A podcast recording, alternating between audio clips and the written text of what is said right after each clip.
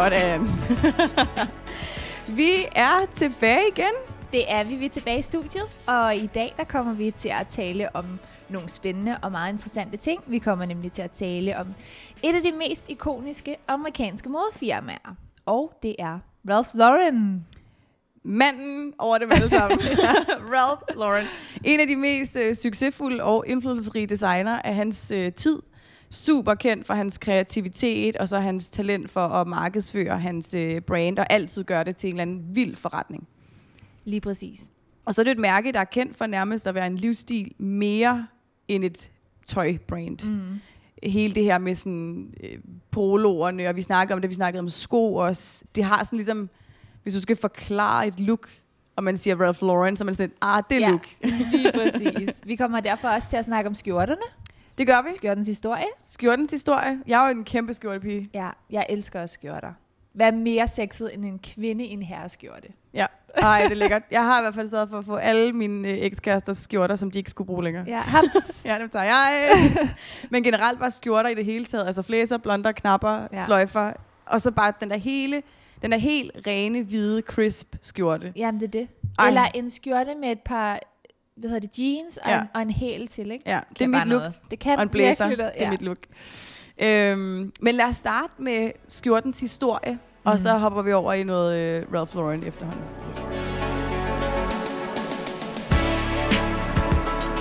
Lad os starte med lidt skjortehistorie. Lad os gøre det. Lidt ligesom kjolen, som vi jo snakkede rigtig meget om, så er skjorten tilbage fra i hvert fald år 3000 før Kristus. Så vi skal helt tilbage til det gamle Ægypten, hvor at, øh, vi også var med kjolen Mm. i, øh, i starten af sæsonen. Hvor at det ligesom var det her stof, linnet stof, de havde ud over sig. En af de første, man har fundet, er netop tilbage fra omkring cirka 3000 før Kristus, hvor man har fundet et stykke stof, som man antager har været forstadiet til skjorten. Ikke? Og det er fra det gamle, antikke Ægypten. Så fortsætter den jo egentlig bare ligesom historien med at udvikle sig, ligesom vi også snakkede om med, med lændeklæder og nederdele og sådan noget. Så op i det 13. til 15. århundrede, i blandt andet Europa, er der en, en sådan trend med at kunne tilføje og, og tage af ærmer. Og helt særligt, kvinder brugte det rigtig meget til at kunne sådan spice deres outfits op, Mm. ved at sådan kunne øh, unbutton, altså knappe ærmer på og af deres tøj. Ikke? Og så ligesom på den måde gøre det lidt anderledes og skille sig en lille bitte smule ud, og også definere det, de rige fra de fattige. Okay. Så øh, træder vi ind i sådan den sådan post-renaissance æraen, hvor det bliver de her lidt øh, fyldige, luftige, mere volumøse former, som, som skjorten har, hvor man tit kender fra malerier, hvor kvinder har sådan nogle øh, stramme korsetter på, men så er der sådan et skjortelignende materiale indenunder, mm. øh, som eventuelt er sådan skåret over ved, ved skulderen, og så giver det sådan lidt volume ind under den her meget, meget stramme kjole. Ikke? Det er der, vi er øh, lige nu. Og det er her, hvor man blandt andet begynder at definere, hvilken side kvindens skjorte bliver knappet fra, og mandens skjorte bliver knappet fra. Det kender vi også fra sådan skjorter, vi har på i dag. Mændene knapper sin skjorte til højre, tror jeg, og Ja. vi knapper den til Det er venstre. rigtigt. Ved I hvorfor? Nej, det er sjovt, du siger det, for jeg har aldrig rigtig tænkt over det, men nu, nu nævner du det, og Ja. så begynder jeg faktisk at tænke over det. Det er Nej. fordi, at kvinderne ikke selv knappede deres skjorte. Nå? Så, dem, der, altså, så deres tjenestefolk, der knappede det, Ja. det, skulle være, det skulle være optimeret for dem. Gud, hvor er og det sjovt. derfor er det den modsatte side af, hvad mændene, for de knappede deres egen skjorte. Okay. Og det har så på en eller anden måde bare holdt fast. Nå? Og det er derfor, at kvinders skjorte og mændenes skjorte knappes fra forskellige sider. altså sådan, så egentlig lidt, nu når jeg tænker over lidt tilbage til kvindekampen. Ja. Altså sådan, jeg vil også... altså sådan, hvornår kommer den kvindekamp, at vores skjorter skal knappes på den samme side, så vi ikke skal være undertrykt af Ej, vores... hvor er det skørt. Er det ikke vildt? Helt vildt. Ja, det er ret skørt.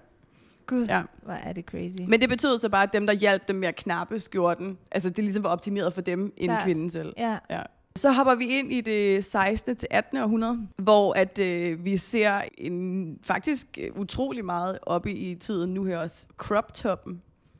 Den må man sige, vi har hørt et par Den har gange. vi hørt et par gange de sidste ja. ja. par uger. Men simpelthen den her half shirt, så altså halsskjorten, Mm. som i virkeligheden bare er sådan en krave, der lige går ned sådan over brystet. Ja. Som man kan have på, så du havde, når du havde tøj udenover, så behøvede du ikke have en helt skjorte på, så kunne du ligesom bare den på, og så synede det af en, en skjorte. Ikke? Men det kom rigtig meget frem i det 16. til 18. århundrede, som sådan et dekorativt lag, som jo netop kun dækker sådan det øverste af, af brystet, og så behøvede man jo ikke at vaske en helt skjorte. Nej. Så vaskede du jo bare lige den der, ikke? Smart. Øhm, og der var ikke vaskemaskiner, den der ting top. Øh, så var der ingen ærmer og ingen sådan lang Ja. krop, der skulle, øh, skulle vaskes. Og så kunne man nemt have flere forskellige af dem, og ret nemt skifte dem ud, for du skulle ikke have hele skjorten af, så kunne Ja. du bare lige skifte det der toplag. Mm. I øh, det tidlige 18. århundrede begynder skjorten så at få lidt mere længde på, så den faktisk får lidt mere sådan torso, dækker lidt mere torso for, øh, for blandt andet mændene, og begynder så også at være lidt mere undertøjsagtig. Så nu er det ikke længere bare noget, der pynter på outfittet, nu er det også noget, der rent faktisk går hen og bliver sådan underkjole, øh, undertøj øh, til mænd også, kvæg, den, den får lidt mere længde. Ikke? Men ellers så var det 18. århundrede kendt rigtig meget for at tilføje øh, blandt andet flæser til toppen af skjorterne. Så vi kender de her øh, meget pompøse billeder af mænd i, øh, i sådan lidt øh, figursyede øh, jakker i, i meget farverige øh, farver. farverige farver. Mm. Hvor de så har det her sådan, halsstykke, hvor der bare er sådan mega meget flæs Ja. ja. på, der sådan lidt springer ud af vesten. det var sådan trenden igennem hele det 18. århundrede. Ja. Øhm, Og og så så var, kønt er det ikke. Det, det var ikke Nej. kønt. Nej, det var på ingen måde kønt. Men vi skifter så til det 19. århundrede, og det der jo så bliver 1800-tallet. Ja. Altså, lige inden da, der er det jo sådan, at øh, det er de velhavende, som har råd til de her skjorter, øhm, som får dem syet af grader, hvorimod at dem, som så øh, er lidt mere fattige, de får deres hustruer til at sy deres skjorter for dem. Og så op i 1800-tallet, der var den hvide skjorte et symbol for velstand. Og skjorten havde i lang tid haft den her, øh, du har lige nævnt, hvordan øh, udtrykket har været, men det begynder så i midten af 1800-tallet at blive lidt mere den her lidt tætsiddende og øh, shape og med faste sådan flipper. Og, og her begynder man faktisk også at, at se, øh, som du også siger, nogle flere farver på, på skjorterne. I øh, slutningen af første, første verdenskrig, der bliver skjorten faktisk lavet til en slags frakkemodel, kalder de det. Det er fordi, at så begynder knapperne at komme ned igennem midten af skjorten, som vi så også selvfølgelig kender den i dag. En, øh, en ret grinerende detalje, der øh, faktisk stammer helt tilbage fra 1827, det var en, øh, en kvinde, der hed Hannah Montag, måske? Mm. Jeg er lidt i tvivl om, man udtaler efter efternavn. Men du sagde netop det der med, at det var, øh, det var konerne, der, øh, der syede de fattige mænds kjoler. Men hun blev simpelthen så træt af hele tiden at skulle vaske hele hendes mands skjorte. Så hun opfandt en krave, der kunne knappes af Ja. skjorten. Ja, Det gik ligesom op for hende, at det var faktisk den, der mm. oftest var mest beskidt. Men det var irriterende at skulle vaske hele skjorten. Så hun fandt netop ud af, at man kunne opfinde noget, der man kunne koble eller knappe kr- kraven af, Ja. og så kunne hun bare vaske den, og så det er behøvede hun ikke vaske skjorten. Så det betød faktisk, at samtlige skjorter på det her tidspunkt fik sådan en knapløsning til at kunne knappe kraven af. det er genialt. Det er altså, sindssygt genialt, ja. hver gang jeg har skulle vaske min øh, ekskæreste skjorter, jeg har været ved at blive sindssyg. Jeg har skulle stå med sådan, altså sådan en skrubbørste Ja, næsten. Altså, ja. de bliver så beskidte op Ja, i nakken. De ja. skal vaskes hver evig eneste gang, Ja. at de har været på. Men igen, skjorten er jo ikke beskidt. Nej, nej, skjorten er ikke beskidt. Nej. Altså, det er kraven. Så ideen om, at man Ja. kunne koble kraven fra og bare Så vaske smart. den, er jo genial. Helt vildt genialt. Ja, Det har vi desværre ikke rigtig længere. det har vi desværre ikke længere. Nej. Det må vi indføre. Ja, præcis. og senere bliver det jo så også ikke kun kraven, man kobler af, men også manchetterne. Mm. Fordi de jo også sidder nede ved hænderne og bliver, bliver, mere, øh, bliver hurtigere beskidte. Så der kunne man simpelthen bare knappe dem af, få dem vasket, og så kunne man knappe dem tilbage på skjorten igen, og så havde du stort set en, en ren øh, skjorte. Mm. Den øh, allerførste button-up skjorte Ja. bliver patenteret i 1871. Det er nogen, der hedder Brown, Davis and Co., der mm. patenterer button-up skjorten. button up, button down, button up skjorten. og på en eller anden måde, så kommer der i den her periode også en øh, trend for at putte initialer på skjorten. Har du nogensinde stenet over, at mænd putter initialer på deres skjorter? om jeg har stenet over det. stenet over det lige frem. Jeg synes, det er super underligt. Synes du? Ja, Jeg kan godt lide det. men jeg, Jeg synes, synes- bare, det, altså sådan, jeg, jeg har jo ikke en tialer på mit tøj heller. Altså, Nej. det er bare underligt, så ser du sådan en skjortelomme, og så står der bare sådan et eller andet sådan A, F, ja. Ja. eller et eller andet. Øhm, det er ikke noget, jeg lige har stødt på sådan, men jeg kan godt lide ideen om det. Ja, Ja, men jeg vil nok ikke lige have det på en skjortelomme. Jeg kan ikke så godt lide lommer på, på skjorter. Men, men, øhm, men, men ideen i det kan jeg egentlig meget godt lide, at det sådan er custom made. ja.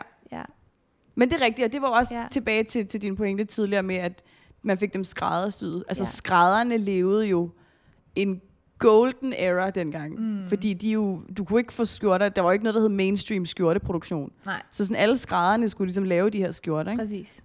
I øh, 1880'erne, hvor øh, industrialiseringen begynder at sætte sin spor, så øh, sker der jo også noget med den måde, vi, vi klæder os på, og den måde, vi går ud på og sådan noget. Så der kom, og der kom virkelig, virkelig mange penge i spil i, i industrialisering i det hele taget. Så lige pludselig så øh, fandt man sådan meget dekorative måder igen at skille klasserne ad, og skjorten var igen en af dem. Mm. Så øh, blandt andet på man kan sige, vingen i kraven blev der differentieret på, på klasser, øh, men også på sådan dekorative knapper og dekorative... Altså det var før manchetknappen som så blev sådan en, en ting, men, men der var helt klart forskel på, hvor din skjorte var fra, og hvilket lag i samfundet du hørte til, alt efter hvordan din vinge også på kraven den var. Okay. Altså, hvilken form den havde. Ja, ja, præcis. Og om det er sådan en lille vinge, vi kan Nå, vende ja, tilbage okay, til, sådan, ja. til, til kravvinger senere, men Ja. sådan, om det var en lille vinge, der bare lige var båret ned, det eller om det var sådan en Ja. høj krave. Tit så de rige havde høje kraver, og de fattige havde så lavere kraver. Ikke? Ja. Og der var også nogen, der ligesom slet ikke blev bukket, men bare sådan gik op og satte sig nærmest helt op under, under hagen. Mm. Øhm, og det var her, man sådan virkelig kunne differentiere sig på klasse, og det var på, på vingen på, på skjortekraven. Det er ret vildt igen, at nu har vi været meget inde på, på forskellige slags, øhm, altså både kjoler, nederdel og så videre, at det hele har faktisk noget med økonomi og velstand at gøre. Ja, ja præcis. Og du kan se på folk, i hvilket i, hvilket, øh, i hvilken klasse du, du, du Hører er. til, Ja, hører ja. til. Det, det er ret interessant egentlig. Øhm, og også lidt forfærdeligt også med alt det, der har været nu med crop tops i, i, øhm, Medierne. ja, i medierne. Altså, hvor, hvor meget det egentlig... øh, Jeg tænker, altså det er jo også en diskussion, man kan have, men i forhold til sådan noget med, burde man egentlig have skoleuniformer? Altså sådan, Mm. forstår du, hvad jeg mener? Sådan, Mm. Hvor faktisk at udelukke, at man bliver set anderledes på. Ja. Fordi at man kan gøre for, hvis man ikke Har lige råd så til at penge. vokse op ja, i en Ja, anden... præcis. Ja. Ja. det er ret vildt. Men jeg Ja. tror også, at man havde i højere grad brug for den her gang Ja. at, at skildre klasser. Ja. Altså der falder, der er vi mere måske et rummeligt samfund nu, hvor at vi Klart. har plads til forskellige klasser, og du kan godt skjule din klasse, ja altså din rang i samfundet. Jo, jo, Altså nemmere sådan, det kan du nemmere skjule end den her, end, end man kunne den her gang. Ikke? Mm. Så der var det måske også mere tydeligt, at der skulle være en eller anden rangforskel, eller i hvert Ja. fald en eller anden form for vise rang. Det er ret vildt. Ja. Men det er blandt andet her i slutningen af, af det 19. århundrede, at vi først hører om The Polo Shirt, som vi kommer til at snakke meget om med, med Ralph Lauren også. Og det var fordi skjorten her, som ikke er den polo shirt af look, vi kender i dag, men dengang hed det en polo shirt, og lignede meget en, en skjorte. Ja. Og det er her, vi ser den her button-down krav første gang. Fordi man havde behov for i sport, hvor poloshirten blev brugt, at man kunne knappe kraven fast, så den ikke flappede op i hovedet på ja, det giver god mening. øh, rytterne eller øh, altså sportsudøverne i hele Ja. taget. Ikke? Så der havde man simpelthen brug for den her knap til at kunne knappe den fast. Fordi de fl- flyver også op om ørerne, ja, ja, hver gang man har sådan en simpelthen op i hovedet på dig, ja. Men der var, det må i hvert fald det må have fløjet nok op i hovedet til, at man tænkte, der skal en knap på til at holde den nede, Ja. så, det ikke, øh, så det ikke generer dem. Ja. I slutningen af det 19. århundrede og starten af det 20. århundrede, der ser vi det, der hedder en bosom shirt, som egentlig var, at alt det stof, du kunne se, var høj kvalitet, og alt det stof, der så var gemt væk under vest eller whatever, ja. det var ringere kvalitet. Mm. Så skjorten blev lige pludselig delt i sådan to materialer. Det, man kunne se, der så rigtig godt, og skulle være sådan rigtig fint, og eventuelt satin og sådan noget. Og så det, du ikke kunne se, som bare var sådan noget lærredes stof. Så man fik ligesom optimeret på, lidt ligesom med kraverne, hvor man sådan, hvis man bare kunne knappe kraverne af, så her så var der ikke nogen grund til at lave dyrt materiale, det man alligevel Ja, ikke men kunne det giver se. så god Ja. mening. Altså, Ja. selvfølgelig. Hvorfor ikke? Ja, ja, ja, ja, præcis. I starten af det 20. århundrede, så sker der så noget, og det er, at man får vaskemaskiner. Mm. Så nu er det jo lige pludselig super nemt, eller i hvert fald meget nemmere. Det er jo ikke den vaskemaskine, vi kender i dag, bevares. Men det bliver meget, meget nemmere at vaske skjorterne. Så man ser også, at de her aftagelige kraver og manchetter dør ud. Så nu sidder de så fast på skjorten, for nu er det ikke et behov. Nu kan du bare smide hele lortet i, øh, i vaskemaskinen og, og vaske det. Mm. Og så er det ikke nødvendigt, at man kan tage dem af igen. Øhm, så der dør den her trend med, øhm, med, med de aftagelige, ja, aftagelige flipper og, og manchetter. I 1924 opdager man, øh, ja, de smarte 20'ere, registrerer man det første brug af udtrykket blue collar worker. Man har jo lang tid differentieret, og det gør man egentlig stadigvæk sådan i sådan samfundsdebatter og sådan noget. Man differentierer lidt folk på, sådan, på white collar worker og blue collar worker. Er du bekendt med begrebet? Nej, faktisk ikke. Jeg sidder lige og, og, og håber, at du Jeg vil... håber, jeg øhm, uddyber min ja. øh, sofistikerede... Øh, Kom med det. Man begyndte at definere folk ud fra farven på deres skjorte. Så lad os sige, der er to skjorter i verden. Der er de hvide skjorter og de blå skjorter. Ja. De hvide skjorter er optimale for dem, der arbejder et sted, hvor de ikke bliver griset til. Så typisk de meget høje stillinger. Ja. Så dem, der går op på de aller, aller blødeste tæpper, op aller øverst på direktørgangen, de, bliver jo ikke, de arbejder jo ikke med noget fysisk, så deres skjorter bliver ikke beskidte. Derfor kan de godt have hvide skjorter på, og de bliver ved med at være hvide.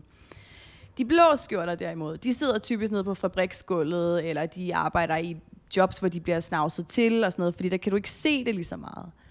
Så derfor så differentierer man arbejdsmarkedet på blue collar workers og white collar workers. Okay. Ja. Den dag i dag kan man også godt høre definitionerne omtalt, hvor white collar workers, det er typisk dem, vi kender fra øh, de helt store virksomheder. Dem, der sidder med kontorer og sådan noget, de bliver igen ikke beskidte, de er rigtig højt betalte, meget veluddannede osv. Hvorimod blue collar workers er de lidt mere sådan det manuelt arbejde, mere fysisk krævende arbejde for eksempel. Der kan man stadigvæk godt i dag høre den differentiering af, af de to faggrupper. Wow. Ja. Øh, og det opstod simpelthen i 1924, hvor man begyndte at kalde dem for blue collar worker okay. og white collar worker. Ja. Nå. Og nu er det jo bare en ting, der sidder fast. Ja, ja. Ja. I øh, 1950'erne, der begynder de så at producere skjorter i nylon, og øh, det sker så i takt med, at ærmerne de bliver kortere. Og det anså man altså dengang som værende meget våget. Der kommer vi til det våget Er det igen. igen? Der er det simpelthen, nu bliver ærmerne kortere, så nu bliver vi øh, våget. Det var øh, i 1950'erne, at øh, den kortærmede skjorte blev øh, sindssygt populær fra øh, blandt andet øh, NASA.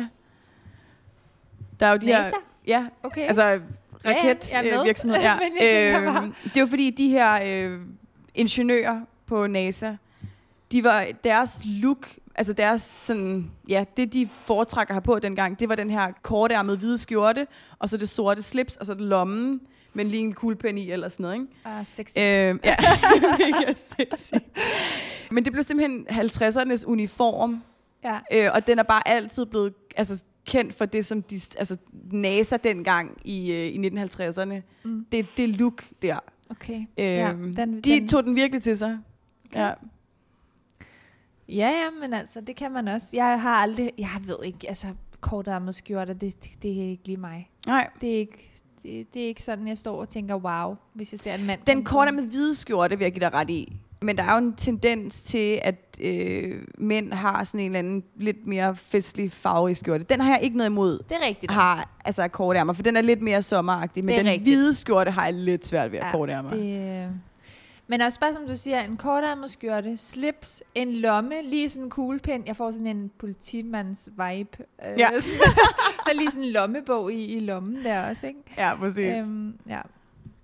Apropos din, øh, din lille lommebogs anekdote, så øh, var 1960'erne jo der, hvor at lommen, altså skjortelommen, bliver indført, eller virkelig bliver populær på skjorten. Og det gør det, fordi at waistcoaten, så altså den her vest, man har uden over skjorten i det formelle jakkesæt, Ja. bliver udfaset. Så man har ikke længere skjorten på, så du har brug for den lomme, som var, eller du har ikke længere vesten på, så du har brug for den lomme, som vesten havde.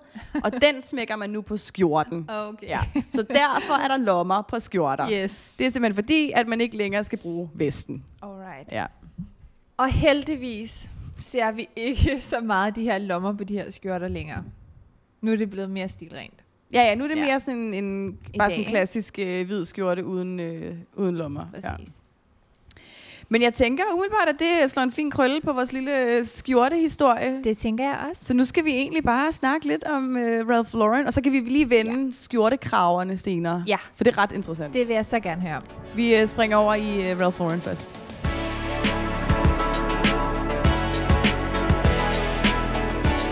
Nå. Okay, Isabel, lad os snakke lidt om øh, designeren Ralph Lauren. Ja, Ralph Lauren. Eller, som han jo blev døbt, Ralph Ruben Lifshitz. Lifshitz. Jeg føler, at jeg banner, når jeg siger hans efternavn. Ja, Lifshitz. ja, jeg kan godt forstå. Jeg kan godt følge dig lidt. Nå, men han blev i hvert fald født i 1939 i Bronx, New York. Hans forældre var jøder, og de emigrerede fra Hvide Rusland. Da han var omkring de 16 år, var det sådan, at han faktisk tog hans Lauren til sig. Altså Ralph Lauren, han skiftede efternavn, øhm, på grund af at hans storebror skiftede navn til Lauren. Og de var simpelthen, siden de var helt små, blevet hånt og mobbet på grund af deres jødiske efternavn.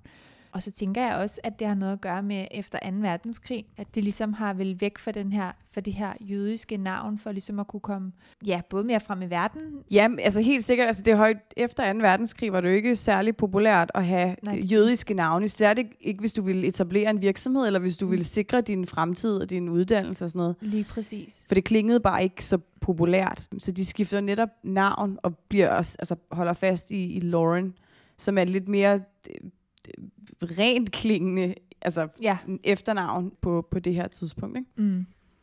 Men ham og hans bror, de skifter jo begge to navn, og de er jo kun to ud af fire børn, der skifter navn. Men lige de her to brødre har altid haft et virkelig tæt forhold. Ralph Lauren har altid været enormt fascineret og betaget af hans fars tøj og hatte og sådan noget. Og fordi han havde tre øh, store søskende, arvede han altid deres tøj. Og det betød jo, at han lige pludselig havde tre garderober, han kunne vælge mellem ud over sin egen. Så han Jamen altså, mixede og matchede det jo på... Altså sådan, hvor heldig kan man være. Ja, lige præcis, ja. Men mixet og matchet på alle mulige forskellige måder, og sammensat ligesom sin egen stil på den måde. Og ham og hans, øh, hans bror fik øh, på det her tidspunkt øjnene op for genbrugsforretninger. Så de gik sammen i genbrugsforretninger og købte de ting, som de nødvendigvis ikke havde råd til ellers. Og kunne så ligesom sammensætte deres stil på den måde også, og kunne få råd til nogle lidt mere øh, de- delikate Mm. materialer, end de ellers ville kunne, hvis de skulle ud og, og, og købe det. Ikke? Så de tog simpelthen på shopping sammen. Ej, hvor er det godt. Ja. Og helt specifikt, så øh, var Ralph Lauren meget fascineret af tweedjakker. Ja, det kommer da ikke bag på mig. Nej, ej, ej, det er også det er så fedt, ikke? Men sådan engelske tweedjakker. Ja. Og han havde en eller anden vision om, at han gerne ville være lærer, når han blev, øh, når han blev stor. For han ville så gerne undervise i en tweedjakke med de her læderpatches på albuerne. det, er sådan, det er sådan en meget specifik drøm at have. Altså sådan ikke, jeg vil være lærer, fordi jeg vil være lærer, men jeg vil være lærer, fordi jeg har en vision om, at jeg vil have en tweedjakke på med læderpatches. Den her jakke, i, den, i de her settings. Ej, hvor er det godt. Det synes jeg bare er vildt grineren. Øhm, men det, det er jo ligesom det, der er med til at starte hans fascination for at, at skabe øh, tøj og skabe stil og sådan noget. Ikke? Jo. Og øhm, det er jo også sådan, at efter en masse forretningsstudier og en tur i hæren, så bliver han så også ansat af en virksomhed, Brooks Brothers i øh, New York. Og det er faktisk her, han sådan for første gang træder ind i modeverdenen. Og efter nogle år, så har han været i nogle forskellige butikker. Så havner han så i den her øh, upper class slipsevirksomhed, som hedder Bo Brummel. Det gør han simpelthen, fordi at han i Brooks Brothers ikke fik lov til at lave sin egen slipselinje, men i Bo Brummel, der får han overtalt ejeren til, at her må han gerne starte sin egen linje. Ja, han bliver simpelthen frustreret over, at han i at, at hans chefer i Brooks Brothers slet ikke kan se den vej, moden går. Ja. Han mener i hvert fald selv, at moden går en, en bestemt vej, om helt specifikt med, noget, med nogle slips og en lidt bredere slipseform, end man ellers har kendt. Mm. Og det kan hans chefer ikke se, så han bliver enormt frustreret og tænker, så laver jeg bare min egen slipselinje. Og så begynder han ligesom at, at designe den her selv, og begynder at sælge det til forskellige department stores rundt omkring i New York, og de bliver mega populære. Mm. Og så er det jo så, at, at, at han laver det her samarbejde med Bo Brummel, som siger, okay, men så lad os lave en division af vores mærke, som vi så kalder øh, polo, og som er de her øh, brede øh, slipse. Ja. ja. Så det er jo i 1967, at det så rigt bliver formaliseret under navnet Polo. Lige præcis. Han gør også det, han leger sig faktisk ind i et lille kontor i Empire State Building, og det er her, han for alvor ligesom får solgt sine, øh, sine produkter. Og så læste jeg, at hans første slips, det var lavet ud af gamle klude. Er det rigtigt? Ja. Altså, det er... Fed detalje. Ja, faktisk. Så det, det synes jeg lige var, var lidt sjov, øh, sjov ting. En af de helt store gennembrud, han får på det her tidspunkt, det er øh, det partnerskab, han laver med den store amerikanske department store, der hedder Bloomingdale's. De dedikerer nemlig en in-store butik kun til Ralph Lauren. Og det er den første af sin stil. Normalt så kender vi det fra Illumer Magazine herhjemme, hvor at alle brands ligesom har deres egen lille mini-butik i den store butik. Men første gang det sker er i Bloomingdale's, og det er Ralph Lauren i... Øhm, Jamen det er i øh, 1969, de 1969, det her samarbejde. Ja. ja. Og så er det jo, altså salget går bare for alvor i gang her. Virkelig. Og i allerede i 1971, der åbner han også sin allerførste retailbutik på Rodeo Drive i Beverly Hills. Det gør han. Det er også samme år, han introducerer hans tøj til kvinder, som faktisk består af skjorter. Og, øh, og det er også her, at man så ser øh, Polo-logoet for første gang. Ja, så hvor vi kender Polo-logoet typisk fra altså herreskjorter og Oxford-skjorterne og sådan noget, så er det første gang, det opstår, det er rent faktisk på kvindeskjorterne. Mm. Og apropos polo, så købte Ralph Lauren på det tidspunkt i øh, 70'erne rettighederne til at bruge ordet polo. Så Ja. derfor så må det faktisk kun bruges til at referere til hans virksomhed. Øhm, og det betyder jo også, at den amerikanske poloforening ikke må bruge navnet polo. Hvilket er så syret, for det er jo sporten. Ja. Sporten Polo må ikke engang bruge navnet Polo. Eller en polospiller som logo. Det var de heller ikke, fordi det, det er simpelthen for misvisende. Der er dog et sted, og et firma, som må bruge navnet Polo. Fordi der er et sydafrikansk firma, som købte rettighederne til navnet, inden Ralph Lauren han gjorde det. Så de må gerne, som de eneste. Ej, hvor er det vildt. Ja, det er så vildt. Det er, men det er også lidt skørt, ikke, at man kan købe rettighederne til en grad, hvor at den sport, som er den ting, ikke selv må bruge det. Ja, jeg, altså jeg var helt målløs, da jeg læste det. Det kan jeg virkelig godt slet ikke forstå.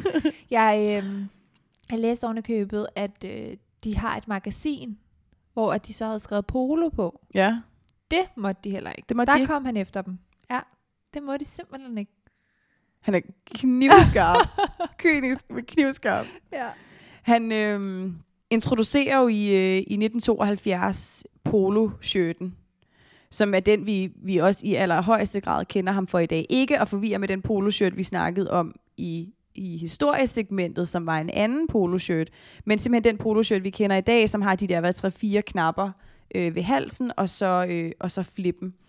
Øh, og den introducerede han mm, som en hel kollektion tilbage i 1972 i hvor mange farver? Det var alle regnbuefarver. 24, mener Jeg mener også, jeg har læst ja. ja. 24 et sted. Og det gjorde jo bare, at poloen kunne bruges af alle mennesker. Fordi man alle ligesom kunne finde en farve, de ja. godt kunne lide. Og så blev det bare et ikon fra dag et. Og det er jo det ikon, vi stadig kender i dag. Altså man kommer ind i en Ralph Lauren butik, og så ligger der bare stacks Altså- af farver. Altså for mig er det også en god måde at få solgt flere produkter til mig på, fordi ja. Ja. jeg kan ikke tage en beslutning. så det er sådan, hvad farve skal jeg vælge? Nå, men jeg tager da bare et par stykker. Altså, du, altså Ja. det er et super godt salgsargument, at du kan få det i alle regnbuens farver. Ja, og netop, altså jeg kan da i hvert fald slå øh, referencer tilbage til Nørgaard på strøget tiden. Ja, det er så rigtigt. Der skulle man jo også have den i alle farverne. Du kunne have en ny på hver dag. Ja, ja, perfekt. præcis. Og du kendte jo snittet, så det var bare at gå ind, hver gang der kom en ny farve. Sådan, jeg skal Ja. ja. også have den farve, fordi det Ja, var jo ligesom... ikke engang at prøve det, det er bare... Nej, nej. Jeg mener ja. også, det var one size, var det ikke det? Var det det? Ja, det er ret Gud, sikkert. Men du kunne købe med ekstra længde. Nå, ja, til dem der- med lang ja, øh, overkrop. Ja. Ja, det har nok været en, en af dem, jeg har valgt. Jeg er helt sikker, det er ikke var dem, jeg vil. Han laver et scoop i 1974, hvor at øh, han tager hele herrekollektionen, som han har lanceret, og så bliver det kostymer på filmen The Great Gatsby. Mm, ja, det er rigtigt. Hvilket er et kæmpe marketingstunt i virkeligheden. Helt vildt. på den fedeste måde, for det er jo en genial film, og det er jo en kæmpe film, og den bliver jo stadig omtalt. Det er jo en, altså sådan en Det ikonisk, legendarisk film, ikke? Men han tager altså hele kollektionen bliver simpelthen i, øh, taget i brug på filmen, og så designer han også det her geniale lyserøde suit til øh, Robert Redfords karakter, som bare, altså sådan, det er det suit, man tænker på, når man tænker The Great Gatsby. Og det er så flot. Det er jeg så elsker flot. det. Ja. Og det var faktisk ikke en del af kollektionen. Det var noget, Ralph Lauren designede til Robert Redfords karakter. Men ellers var resten af kollektionen det, der var spredt ud over hele filmen, hvilket er et genialt move. Fordi filmen blev et kæmpe succes, og det gjorde bare, at alle gik ind for at købe det her tøj efterfølgende. Så han solgte jo, jeg ved ikke, hvor meget tøj. Præcis, det eksploderede fuldstændig. Ja. Og det gør jo også, at han i det her tidspunkt fra 70'erne til 90'erne også bare fortsætter med at ekspandere. Han fortsætter med at øhm, komme ind på nogle områder som møbler, boligindretning, begynder at lave smykker, parfumer, øh, som vi også kommer til at tale mere om. Og, øh, og så faktisk åbner han også tre restauranter. Ja, det kommer også bag på mig. Nu. Han har The Polo Bar i New York, så har han Ralph's i Paris, og så har han RL i Chicago. Så hvis man lige er i nærheden, eller skal et smut forbi en af de her store byer på et eller andet tidspunkt, så, øh, så skal man derind. Det skal jeg i hvert fald. Ja, det, næste gang er jeg også nødt til at tage på en Det eller anden jeg. ja. Ralph Lauren restaurant. Også fordi han er bare, altså det er bare en institution efterhånden. Mm. også med alle hans butikker, det er det brand, der øh, allerførst blev kendt for hele det her flagship-oplevelse i en, i en butik, hvor han jo faktisk sætter sig på hele bygninger, og så tager hele etager, øh, og så laver en men's floor, women's floor, homeware, alle mulige forskellige ting. Men at hele butikken er totalt strømlignet i hans look. Ja. Så alle butikkerne er ens, og det er sådan en helt Ralph Lauren oplevelse at gå ind i de her store flagship stores. Det er han en af de første, der virkelig øh, gør meget ud af. Ja. I 1986, så lander han så på forsiden af Time Magazine, som vi har snakket om med mange designer. Det er jo en af de ypperste ting, du, over, øh, du overhovedet kan, kan opleve. Det må man da sige. Ja. Altså, hvor stort er det ikke lige? Ja, præcis. Og øh, i 1991, altså kun et par år efter, der modtager han så øh, CFDA's Lifetime Achievement Award. Overragt af ingen andre end, og hold nu fast, Audrey Hepburn. Ja, der var hun. der var Hun, hun. var der. Vi kan ikke komme udenom det. Vi kan, vi kan simpelthen ikke få lov at lave en episode uden Audrey Hepburn, Jackie Kennedy eller Marilyn Monroe. Yes. Så Det selvfølgelig skulle hun ind over her også. Skønne Ja. kvinder. Ja, ja. præcis. Han vinder en anden en i 2006 også, en CFDA for uh, American Fashion Legend Award. Denne gang overragt af Oprah Winfrey. Ja. Det bliver bare ikke mere ekstra, Nej. eller gør det mere vildt at få den overragt af Audrey Hepburn og Oprah. Winfrey. Oprah Winfrey, Ja. ja. I uh, 2006 laver han et uh, rimelig svedigt partnerskab. Det må man sige. Det er sådan, at uh, Wimbledon, de indgår et samarbejde med Ralph Lauren. De gør faktisk også det, at logoet bliver redesignet. Og øh, det vil de have på grund af Ralph Lauren. Han indgår en aftale med dem, fordi at øh, han har designet alle uniformerne til bolddrengene og dommer og så videre. Og derfor så er han også den første designer, som har haft den her titel. Og Wimbledon, Wimbledons direktør, han øh, beslutter sig simpelthen så for, at skulle redesigne logoet for at inkludere Ralph Laurens navn. Det er ret vildt. Det er sindssygt vildt. Og så i 2014 til US Open, der introducerede Ralph Lauren så også en øh, t-shirt, som hedder The Polo Tech Shirt. Det er en sort kompressions-t-shirt med et gult logo. Mm-hmm. Og så ned under logoet, der er der så en lille sensor, som tracker. For eksempel, det er stressniveau, hjerterytme, vejrtrækningsdybde, skridt osv. osv. Øhm, det kan man så koble til en app, og så kan du så selv følge med i dine dataer. Og øhm, ikke nok med den her t-shirt, den er, den er så helt sort, sidder helt, helt stramt. Og du virkelig kan se øh, musklerne på de her mænd Oh, the muscle tee. Så- er synet jo fantastisk, men altså, er det, yes, altså for mig er det bare genialt. det er fuldstændig altså, at gå genialt. ind og ligesom sætte sådan en tracker på, og ja. Ja. den er også lidt dyrt, jeg mener den koster omkring de der 300 dollars, ikke? Men Okay. for en t-shirt, men hold kæft, hvor er det genialt. Ja. Altså, det er så smart. Jo, og så får du lige pludselig alt det der data. Ja. Også. Ja. Lige præcis. ja. Ret cool. I øh, 1991, der øh, bliver The Polo Bear introduceret. Ja. Den synes jeg jo er så nuttet. den er så fin. Ved du, ja, ved du egentlig, hvor historien stammer fra? Det er noget med, at han har fået en bamse, eller noget. Ja, af, lige præcis. Polo Bear er oprindeligt inspireret af en bamse, som Ralph Lauren han får af, af sit personale. Mm. Og den her bamse er iklædt nogle af de kollektionsitems fra den nyeste kollektion på det her tidspunkt. Og det inspirerer ham simpelthen til at opfinde den her polo bære og gøre den til en ting, af- en del af brandet. Og så simpelthen smide den på sweatre og slips og tilbehør osv. Så, videre. så derfor er The Polo Bear nu blevet så stor en del af Ralph Laurens øh, brand imperie, at det er blevet en ting. Jeg har selv stået utallige gange og været ved at købe en sweater, og så været, Ja.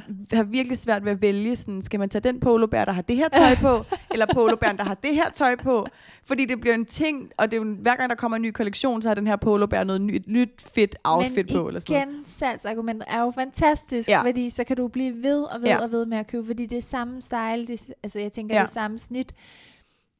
Eller hvad? Den Ja, ja, vel men også printet Ja, men af printet bamsen ja, ændres. har bare noget nyt tøj på. Lige præcis. Ja. Det er genialt. Det er altså, jeg, jeg er genialt. vild med det. Ja. Det må jeg bare sige. I 2015, der træder han så faktisk ned som øh, CEO af virksomheden. Han er stadigvæk involveret som executive chairman og kreativ direktør, men er så ikke længere øh, CEO i øh, virksomheden på det her tidspunkt. Men han arbejder der stadig. Han arbejder stadig, han er stadig i live, modsat ja. mange af de andre, øh, vi har snakket om på podcasten, så er han det. stadigvæk i live. Ja. En lille sød sidehistorie, han blev jo øh, han blev gift i 1964 med en, øh, en lærerinde og deltidsreceptionist, der hedder øh, Ricky Ann. De får tre drenge. Andrew, David og Dylan. Rimelig vild familie. Jeg er lidt ked af, at vi ikke har lært de her mennesker at kende. jeg føler, at det havde sikret os økonomisk. Men, Men øhm, tiden er vel ikke gået endnu. nej, nej, nej, det er rigtigt, vi kan nå det nu. Ja. Øh, David, den ene dreng, er øh, den eneste af de tre brødre, som rent faktisk har en karriere i Polo Ralph Lauren, altså som er blevet, bl- Ja, altså blevet ja. i virksomheden. Ikke? Han blev i 2011 gift med ingen ringer end Lauren Bush, som er President George W. H.W. Bushes barnebarn. Hold nu op. Så altså den første George Bushes barnebarn, ikke? Øh, ret vildt at gifte sig ind i, altså at En være god scoring. en Ralph Lauren familie og ja. Ja. gifte sig ind i Bush-familien. Ej, hold op. Så har vi Andrew, som er øh, filmproducer. Ja. Øh, og så har vi Dylan, som ejer den store New York slikbutik, der hedder Dylan's Candy Bar. Ej, hvor er det Som er det her sindssygt. kæmpe slikfænomen. Ja, Det er en rimelig vild familie. det er sindssyg familie, det Ja. der. Altså, hvis vi skal møde dem, så må jeg lige op mit game her. Ja, jeg tænker også, vi må lige sådan finde ud af, hvordan vi lige... Ja. Øh, Vi er jo ikke lige blevet født ind i en eller anden øh, velhavende familie. nej, men noget jeg tænker, jeg lige kommer til at ikke? De der børn hedder jo aller lige Lauren til efternavn også, ikke? Så David Lauren gifter sig med Lauren Bush. Nej. Hedder hun så Lauren, Lauren. Lauren Lauren? Lauren Bush Lauren? Ej, hvor er det sjovt, det bliver jeg nødt til det er faktisk lidt af. griner. Det er lidt ligesom at sådan hedde Henrik Henriksen eller sådan noget. Ikke bare sådan Lauren Det sker Lauren. jo. Det sker. Det sker jo, ja, ja, Ja. præcis. Ej, god pointe. Nå, det var bare sjovt. lige lidt, så stenede bare lige over det. Jeg var sådan, what? I øh, 2019, så altså i forholdsvis nyere tid, der får han ligesom, jeg mener det var Jimmy Choo og Manolo Blahnik, vi snakkede om, som også havde fået de her fornemme titler. Men han bliver simpelthen hedret og får det, der hedder Order of the British Empire. Empire. Så en Knight Commander of the Order of the British Empire, så det, der hedder en KBE. Og det bliver han i 2019. Og det er han altså den første amerikanske modedesigner, der får den her heder. Mm. Det er rimelig vildt. Han er så sej. Ja, han er så vild. Han øh, har også haft rigtig, rigtig mange forskellige underbrands jo. Ja, må vi brandet glemme. består af ret mange ja. underbrands. Jeg har læst mig frem til, at der skulle være mere end 20 forskellige underbrands. I dag er der stadig en del. Der er det, der hedder Purple Label, Ralph Lauren Collection, Double RL, Polo Sport Collection, og jeg kan blive ved. Polo Ralph Lauren, Lauren, Lauren Curve, Lauren Petit, golf og den sidste, men ikke mindst, Pink Pony. Og der stussede jeg, fordi jeg tænkte, hold da op, det skiller sig lidt ud, det her navn. Ja, Pink Pony. Hvad ja. pokker indebærer det? Og jeg blev simpelthen nødt til at finde ud af, hvad det var. Det er simpelthen en kollektion, hvor at øh, han tilbage i 2000, der laver han et samarbejde. Han går simpelthen ind og øh, støtter op omkring kampen mod brystkræft. Ja. Han har en tidligere veninde ved navn Nina Heidt, som desværre går bort på grund af brystkræft. Og det var ligesom en øjenåbner for ham, for at han måtte gøre noget for at hjælpe øh, med hensyn til den her sag. Han laver den her kollektion, øhm, han har stadig den dag i dag, hvor at, øh, han donerer 25% af salget. Og så er der så en bestemt t-shirt, hvor der står love hen over brystet, hvor at der donerer han hele beløbet. Øhm, og så i 2003, det er her, hvor han så åbner The Ralph Lauren Center for Cancer Care i New York. Øh, han indgår nemlig et samarbejde med The Memorial Sloan Kettering Cancer Center og North General Hospital og, øh, og åbner et center i Harlem, hvor det er, de så hjælper folk med at øh, bekæmpe den her forfærdelige sygdom først og fremmest, men også øh, med deres, øh, det kan være økonomiske udfordringer, det kan være i form af transportudfordringer eller arbejdsudfordringer, øhm, og det kan også være i form af deres healthcare system, der går de simpelthen ind og gør alt, hvad de kan for at hjælpe. Fordi Ralph Lauren, som han også siger på et tidspunkt i et interview, så er det alle mennesker, som kan blive ramt øh, af den her forfærdelige sygdom, uanset om, øh, om det er på grund af alder, altså unge som gamle, fattige som rige, øh, for det kan ske for os alle sammen, eller for folk, vi holder af selvfølgelig. Ikke? Ja, præcis. Ja. Så øh, virkelig, virkelig et godt formål, han går ind og, og støtter her. Det, det var jeg virkelig glad for at læse, faktisk. Ja, jamen det giver, det Ja. giver en eller anden form for øh, øh, dybde til, til de her karakterer, når man altså, lærer dem bedre at kende mm. gennem alt det her research.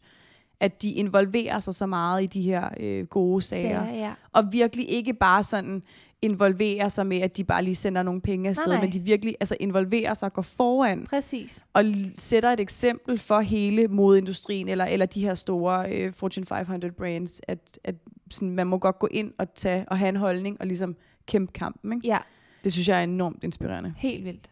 Virkelig, virkelig. Virkelig fantastisk.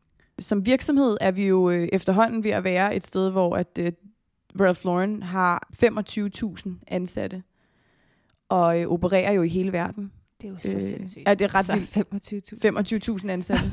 De har hovedkvarter i, øh, i New York, men sælger deres produkter i omkring 13.000 butikker verden over. Og det gælder jo så, 13.000? ja, 13.000. Det gælder jo så Tænk på både... de store mængder af tøj, der bliver produceret. Ja, det er også ret vildt Wow. at tænke på. Ja. Men det gælder også både deres egne butikker, det gælder også department stores, det gælder alle deres outlet-butikker osv. ja. Men alligevel 13.000. Der er heller ikke noget at sige til, at uh, Forbes estimerede tilbage i 2019, at hans formue var på 6,3 milliarder dollars, hvilket faktisk også gør ham til den 102. rigeste person i USA. 100 anden rigeste. Ja. Men det er så vildt at tænke på, altså sådan, hvad han har formået at bygge, ikke? fordi han startede med ingenting. Han startede med bare at have en vision om, at nu skulle han lave nogle anderledes slips. Ja. Og så har han bare fået det forvandlet til det her, den her livsstil, den her ting, man, altså den her aspiration, Ja. det her menneske, eller den, det look, man gerne vil have. Altså vi kender jo alle sammen det der med, at man, man ser den der lille polorytter, Mm. og så, altså man kan nærmest beskrive en type, Ja. hvis du siger til mig, så så jeg lige den her person, og så havde vedkommende det her look på. Hvis du bare siger polo, Ja, altså, øh, altså det var en Ralph Lauren skjorte, så ved jeg, hvad det er for et look med det samme. præcis. Og Men- det har han formået at bygge af ingenting. Det synes jeg er så imponerende. Men noget, der også gik op for mig for nogle år siden, det er, at han er så meget mere end bare det. Ja. Fordi han er også, altså, hvis man kigger på herremoden inden for, for Ralph Lauren, så er det jo sindssygt lækkert. Altså, det er jo også sådan chinos, de har Oxford-skjorter, øh, cashmere-frakker. Generelt bare hele det her lidt preppy look. Ja. Jeg er vild med det. Jeg er også meget, Elsker meget det. vild med det. Og så stadig det der stilren, det går han rigtig meget op i. Det skal være tidløst. Jeg synes, det er super, super lækkert. Han har generelt en vision om, at øh, hans tøj og hans designs skal netop være tidløse, men også Ja. de skal kunne holde i lang tid. Så det skal være god kvalitet, Mm. og det skal være noget, som, som du ikke nødvendigvis behøver at skifte ud næste år. Det stemmer jo meget godt overens med de her meget rene linjer, han altid har kørt. Og altså Oxford-skjorten, der bare aldrig nogensinde går af mode. Ja. Så tilføjer han bare en ny farve, eller gør en eller anden sommerfinurlig øh, ting. Og så, men du kan stadigvæk, den er bare stadigvæk så tidløs. Lige præcis. Og det er ret vildt, at han har formået at bygge et helt brand på at lave noget så tidløst, og bare gøre det så godt, og så markedsføre det til UG. Ja. Og altid være relevant, ikke? Det er det. Ja. Det var faktisk ikke engang Ralph Lauren, som opfandt poloen. Nej, Det synes jeg var lidt pudsigt. Ja. Og nu snakker vi selvfølgelig ikke sporten. Vi snakker Nej. om blusen. skjorten. ja. Det var faktisk den berømte tennisspiller René Lacoste, som opfandt den i 1926. Fordi han var simpelthen så træt af det her stive materiale, som man spillede i den her gang i tennis. Så han opfandt simpelthen polo, skjorten eller t-shirten er det så, øhm, som han mødte op i og, og spillede US Open i 26 og i 1927 kom hans logo, altså øh, krokodillen, på. Og det synes jeg faktisk var en lidt sjov øh, anekdote lige at få med, at det faktisk var Lacoste, som opfandt poloen. Og egentlig også sjovt, at det så ikke, for Lacoste er jo utrolig berømt for Ja, tennis. bestemt. Så det er sjovt, at det ikke er dem, der har fået Wimbledon-partnerskabet. Det er lidt sjovt. Men han har jo, han fik jo, øh, han har jo haft OL-partnerskabet et par gange også, så han har jo et Ja. par gange klædt øh, de amerikanske atleter på til både øh, olympiaden og så øh, den paralympiske, den paralympiske atleter. Whatever. du ved, hvad jeg mener. Jeg ved, hvad du mener. Alle olympiske atleter. Ja. Ja. Øhm, jeg mener, det er to eller tre gange, han har gjort Det er i hvert fald mega flot. det er mega, mega flot, hvor det har hjemme er sådan noget Jack and Jones, Hummel, i den dur, ja. der, har, der har klædt øh, atleterne på, så har det været Ralph Lauren, der har gjort det et par gange. Ja. Hvilket også bare giver, altså det der ærke-amerikanske brand, han har fået bygget op, selvfølgelig er det ham, der skal klæde de der øh, amerikanske atleter på. Ikke? Ja da. Ja. Og så var det noget med, at øh, Kim Kardashian, Ja, Ja. i, øh, i, øh, i 20, øh, 21, nu den olympiade, vi lige har haft, der fik hun simpelthen lov at øh, levere sådan det officielle undertøj til atleterne. hvor sejt er under det? hendes brand Skims. Ja. Det er ret fedt, fordi så, altså, Ralph Lauren er jo en institution, den er jo altså, tilbage fra 60'erne. Kim Kardashians brand Skims er jo forholdsvis nyt. ja, jeg tænker, det har været et par år undervejs. Ja, præcis. Ja. Så det er ret vildt, at hun har fået lov at være øh, officiel Ja. leverandør af undertøj til Undertøj atleterne. simpelthen. Ja. But what the heck. Vi elsker, og vi står ved, vi elsker øh, Kardashians. Det gør vi stadig, ja. Ja. Nå, men jeg tænker, det slår en meget fin krølle på vores øh, lille segment om, øh, om Ralph Lauren. Han er en fed person. Vi smider lige en jingle på, ikke? Ja. Nå. Nå. Han er jo en mand, der har formået at øh, virkelig... Øh, altså jeg må sige, jeg har, jeg har stødt på så mange anekdoter, og øh, vi når dem ikke alle sammen i dag, men jeg har altså en med hensyn til en samling, han har, som jeg godt lige vil dele med jer. Nå ja, Ja. afsted med den. Ja. Det er hans bilsamling. Han har en sindssyg bilsamling på, øh, på eksklusive biler på over, ja, jeg tror, det, det er over 80 biler, har jeg læst mig frem til. Og en af bilerne er en Bugatti, som er en ud af fire, som er blevet produceret. Den har altså en værdi af over 40 millioner dollars. For den ene bil, han har, Wow. Ja, for ham så handler det faktisk om kunst. Han har så mange lækre, lækre biler. Han har også, øh, altså det her det er bare nogle af dem, ikke? Altså han har en Ferrari fra 1958, en Ferrari Testarossa, tror jeg man siger, og han har en Bentley fra 1929, han har en Lamborghini fra 2010. Han har så mange lækre, lækre, lækre biler. Og hans første bil, det var en Morgan, som han faktisk blev nødt til at sælge, fordi at han havde ikke råd til mekanikerregningen. Nej. Jo, øh, det var hans aller, aller første bil, han havde. Men han købte den tilbage senere igen. Ej, så hvor nu fint. er det ligesom en del af hans samling. Ej, hvor fint. Ja. Sådan min OG-bil. Præcis. Så den har han, øh, og den er faktisk mega fed. Jeg, Ja, ja, jeg var inde og se øh, billeder af dem, og øh, det er jo sådan nogle, man kun kan drømme om. Og bare have en af, ikke? Ja, ja, han er præcis. 80.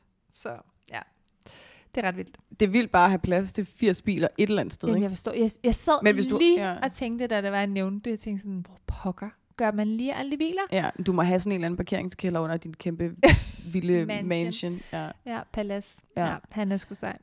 Jeg får så meget kriller i maven, hver gang vi snakker om biler, for jeg glæder mig så meget til, at vi laver en sæson om biler. Ej, det gør jeg Det bliver også. så fedt. Fordi jeg ved intet om det, og Nej. jeg glæder mig så meget til at lære meget mere. Ja, men også fordi vi lyder som altså sådan nogle dumme idioter, hver gang Ja. vi nævner biler, fordi vi virkelig ikke aner noget som helst Ikke om det. skid. Øhm, Vi må have nogle eksperter i studiet. vi må have nogle eksperter i studiet. en anden fun fact, som øh, vi også lige skal øh, forbi, det er, at i øh, 2017, der tilføjer Museum of Modern Art den ikoniske grønne poloshirt til deres permanente udstilling. Hvor vildt er det lige at kan sige, jamen altså, et af mine designs, det ligger inde på MoMA. Ja, præcis. Vi har snakket om det der? tidligere også i de tidligere øh, sæsoner, hvor andre designer også har fået ting på MoMA, men altså deres permanente udstilling under overskriften et af de største og vigtigste beklædningsgenstande i nyere mode.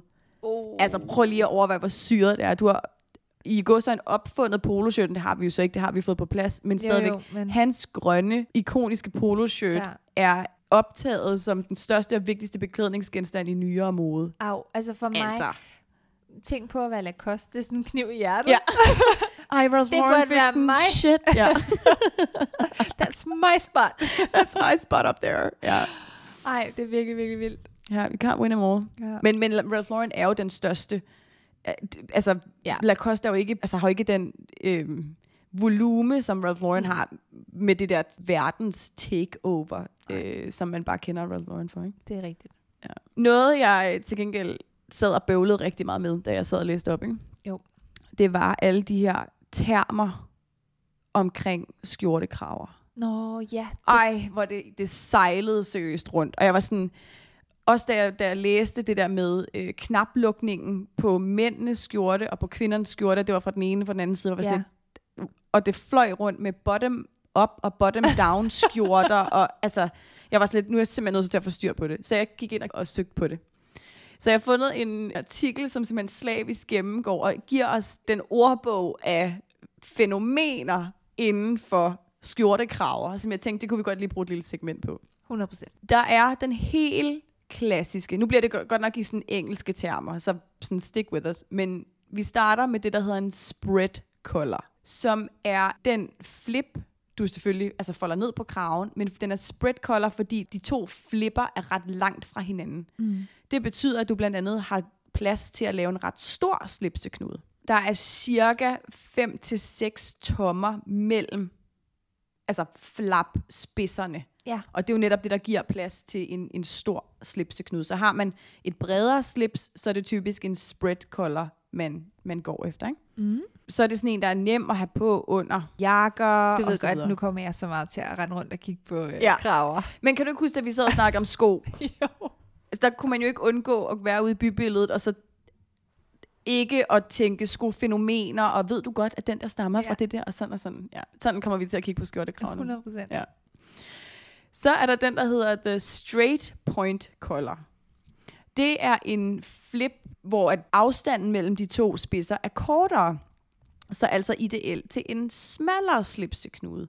Og så vil jeg nok våge at påstå, at afstanden er lidt mere øh, stejl, hvis man kan sige det sådan. Fordi den jo ikke Ja. går lige så langt ud, den går ikke så langt fra hinanden, så den er mere sådan tættere på, og mere sådan skarp Mm. og, og pointy på den måde. Ikke? Jo. Så kommer vi til det fænomen, der inspirerede mig til alt det her, nemlig button-down kraven.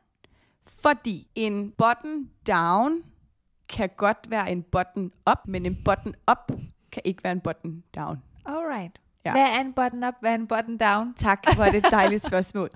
Så en button-up er i virkeligheden bare en skjorte, der bliver knappet. Men en button-down betyder, at der er knapper på flippen. Ah, okay. Fordi ligesom som vi snakkede om, man tilføjede knapper tilbage Ja. i sin tid, så de ikke flappede op i hovedet på, øh, på folk, når de dyrkede sport. Ikke? Derfor sidder der de knapper, så man kan knappe den fast. Og det er det, der definerer, at det er en button down. Alright. Så altså kan du godt have en button-up skjorte, som har en button-down effekt, Ja. men ikke den anden vej rundt. For hvis det er en button-down, er det ikke en button-up, for så er det jo en button-down. det er så helt, så helt sindssygt noget. Og det er typisk nogen, man bruger til, hvis du har altså meget formelt tøj på, og så har øh, suit og tie og hele balladen på, fordi så skal det sidde fuldstændig øh, snorlige. Ikke? Og det er så typisk, en button down er jo så typisk enten en spread eller en point collar shirt, de to vi lige har gennemgået. Mm. alt efter om det er en stor eller en smallere slipseknude, du, øh, du ønsker at lave. Ikke? Ja. Så springer vi til den, der hedder øh, cutaway collar. Cutaway collar. Ja. Hvad har vi der? Cutaway collar er i virkeligheden nogle flapper, der folder ned og har virkelig meget afstand imellem sig. Altså så nærmest sådan helt ude ved øh, kravebenet, at de folder ned. Og de rammer kravebenet. det er så virkelig, virkelig svært at forklare noget meget visuelt, Ja. meget verbalt. Jeg ved, hvad du mener. Ja. Øh, men i virkeligheden er der meget, meget, meget lang afstand mellem de to flapper.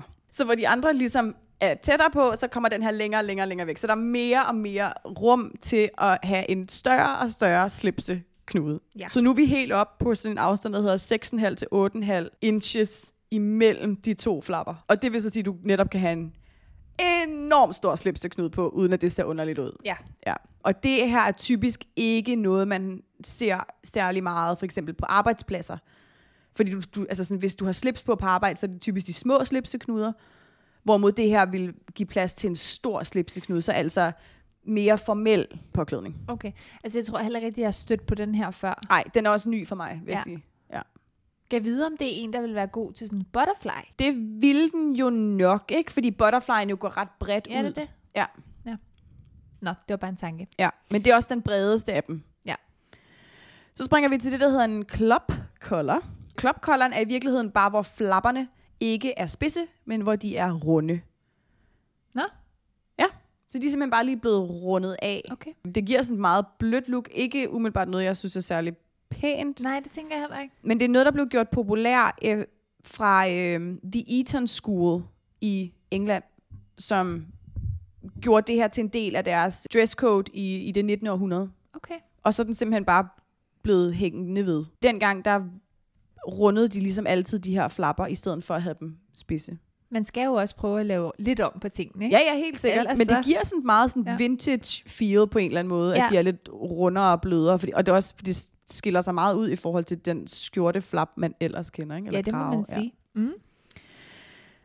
Den næste, det er The Wingtip collar. Den kender vi fra et smoking, og netop også fra øhm, butterflies. Så okay. den her ville man også kunne bruge en butterfly. Ja. Men det er den her krave, som egentlig kun bliver foldet ned aller yderst, altså så lige under hagen.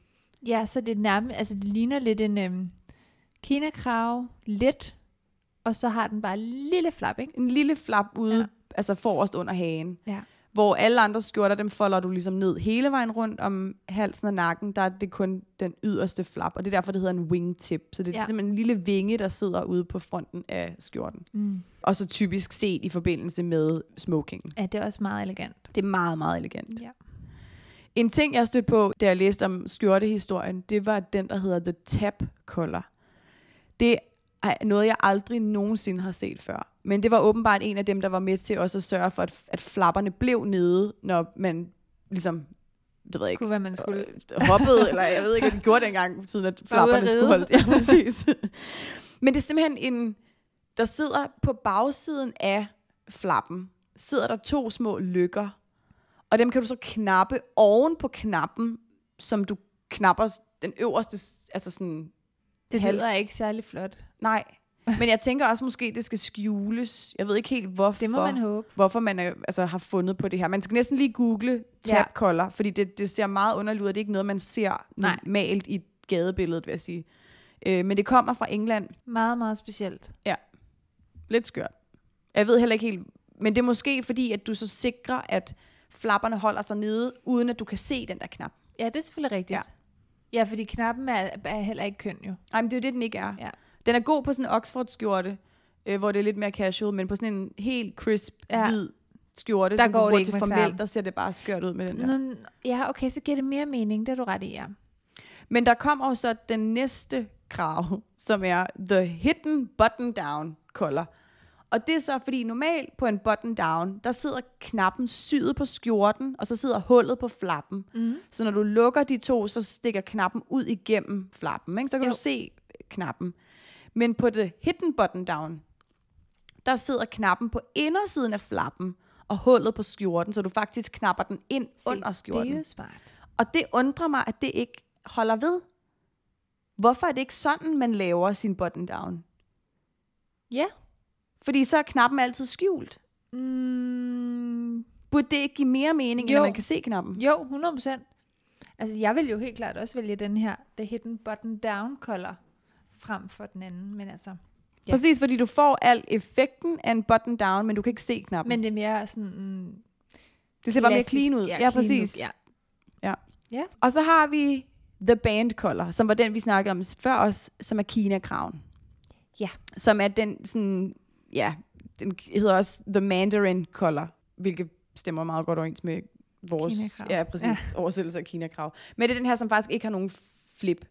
Ja. Den har egentlig kun understykket til flippen, men der er så bare ikke nogen flip, du bukker, bukker ud over. Så den er meget sådan en uformel, lidt sådan sommerlig, også tit forbundet med for eksempel hørskjorter eller sådan noget. Mm. Det er Mm. sjældent forbundet med den der helt crisp, klassisk hvide skjorte.